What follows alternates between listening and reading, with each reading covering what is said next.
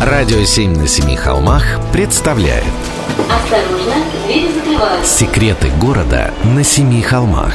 Интересные факты о московских улицах. Идеи для прогулок по Москве. Филипп Смирнов знает об этом городе все Прогулки со Смирновым. Здравствуйте, с вами Смирнов Филипп. Зимой в столичных садах какая-то особая атмосфера, вдумчивая, спокойная и умиротворенная. Как будто и не в городе вовсе, а где-то на далекой даче. Такое только зимой и бывает. Поэтому сегодня я хочу пригласить вас в один из московских садов. Называется он Милютинский и находится на Покровском бульваре. В теле главного усадебного дома скрываются старинные палаты Лопухиных. Они были родственниками по первому браку царя Петра Великого. В XVIII веке владельцы усадьбы менялись, и при последнем из них, князе Лобановом Ростовском, усадьба была радикально переустроена. Именно тогда здесь и появился этот самый сад. После смерти князя усадьба и сад отошли в казну, и здесь расположилась межевая канцелярия. Это было такое место, где хранились сведения обо всех помещичьих домовладениях до революционной России. Самый важный архив на минуточку. Поэтому и охранялся он соответственно. И кто угодно сюда попасть не мог. И в сад, естественно, тогда никого гулять не пускали. А позже на этом месте расположилось одно из старейших российских учебных заведений – Константиновский межевой институт. Место, где учили архивистов и землемеров, людей до революции, очень важных. Для посетителей сад открыли только в 1917 году, после того, как архив и институт переехали в другое место. Ну а в 1932 году сад получил статус детского парка, и тогда же он стал называться Милютинским. Он так называется в честь народного комиссара земледелия Владимира Павловича Милютина – а современное непоротое поколение ласково называет этот сад «Милютка». Летом здесь всегда детские кружки, танцевальная площадка, прокат самокатов и наборов для игры в шахматы. А сейчас по аллеям старинного парка днем гуляют мамы и папы с колясками. А вечером в лучах фонарей снег кружится. Летает, летает. Прогулки со Смирновым. Читайте на сайте radio7.ru. Слушайте каждую пятницу, субботу и воскресенье в эфире «Радио 7» на Семи холмах. Радио «Семь на семи холмах» представляет Осторожно, двери закрываются. Секреты города на семи холмах Интересные факты о московских улицах Идеи для прогулок по Москве Филипп Смирнов знает об этом городе все Прогулки со Смирновым Здравствуйте, с вами Смирнов Филипп. В Москве есть много локаций, где все наполнено историей и где гулять чистый кайф – вот, например, в пространстве между Остоженкой и Большим Левшинским переулком. В одном из домов тут долгое время жил Евгений Петров, знаменитый советский писатель. И здесь же стоит один из самых красивых домов Москвы – особняк Дерожинской, который построил архитектурный гений Федор Шехтель. В этом тихом и благополучном московском переулке часто прогуливались композиторы, писатели и представители других творческих и важных профессий. И, кстати, здесь же, в доме номер 26, родился путешественник и географ Петр Кропоткин – Именно в честь него переулок и назвали Кропоткинский. К этому дому я советую присмотреться особенно. Это стоящий чуть в глубине от улицы желтый особняк с белым лепным декором.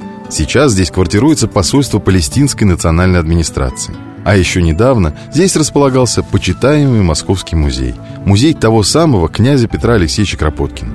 Это был величайший ученый, который сделал несколько географических открытий. Например, именно он рассказал миру о ледниковом периоде – и именно он предсказал наличие нескольких территорий за полярным кругом. Он изучал Сибирь и ее малые народы, долгое время жил в Европе, в эмиграции. А потом вернулся и обосновался в Москве. Большевики даже стали ему навязывать всякие преференции и спецпайки. Но он от всего этого отказался и уехал в Дмитров, где ему жилось вполне неплохо. Там, кстати, тоже его улицу назвали Кропоткинской. В музее когда-то рассказывали о научной деятельности мятежного князя, об открытом им и издававшемся на французском языке журнале «Бунтовщик» и о том, что в честь Кропоткина названы горный хребет и потухший вулкан в Бурятии, а еще город и поселок. А еще станция метро Кропоткинская. Не человек, а оркестр. И отличный повод прогуляться к его дому. Прогулки со Смирновым. Читайте на сайте radio7.ru. Слушайте каждую пятницу, субботу и воскресенье в эфире «Радио 7» на Семи холмах. «Радио 7» на Семи холмах представляет Осторожно, двери закрываются. Секреты города на Семи холмах. Интересные факты о московских улицах. Идеи для прогулок по Москве. Филипп Смирнов знает об этом городе все. Прогулки со Смирновым. Здравствуйте, с вами Смирнов Филипп. Гуляя по улицам города, мы редко обращаем внимание на лепной декор на домах. Тем временем на московских фасадах всякой твари по паре. Я знаю дома, где изображены сатиры и бог Приап, одолиски, нимфы, греческие боги и римские императоры. Ну и, конечно, живности всякой тоже хватает. Львы, орлы, куропатки, козы, бараны, голубки. Есть, например, дом, на котором три саламандры и дракон. А есть другой, на котором летучие мыши и крокодил. Сегодня я предлагаю для прогулки два таких маршрута. Первый – Москворецкая набережная, крыло воспитательного дома. Здесь на уровне второго этажа вы увидите горельеф с изображением пеликана, кормящего птенцов. Это старинный христианский символ. Рассказывали легенду, что пеликан, если не поймал рыбу, клювом наносит себе раны и своей кровью кормит птенцов. Так и благотворители и воспитатели видели себя именно такими пеликанами. Найти этот горельеф довольно сложно. Надо идти пешком от Устинского моста к Кремлю. Но изображение очень редкое. А вот второе место еще круче. Есть в Москве первая Миусская улица. Недалеко от того места, где она пересекается с Лесной улицей, за один дом до перекрестка, стоит шестиэтажный доходный дом начала 20 века. На уровне третьего этажа над подъездной дверью располагаются четыре панно, четыре керамические вставки. Они парные. На двух из них изображены виночерпии. Это такие сатиры, которые черпают для нас вино.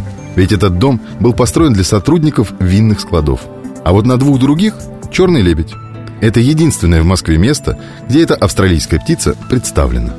К тому же, некоторые краеведы утверждают, что эти панно изготовлены с участием Кузьмы Петрова-Водкина, великого русского художника начала 20 века. Так или иначе, эти места стоит посмотреть. Прогулки со Смирновым. Читайте на сайте radio7.ru. Слушайте каждую пятницу, субботу и воскресенье в эфире «Радио 7» на Семи холмах.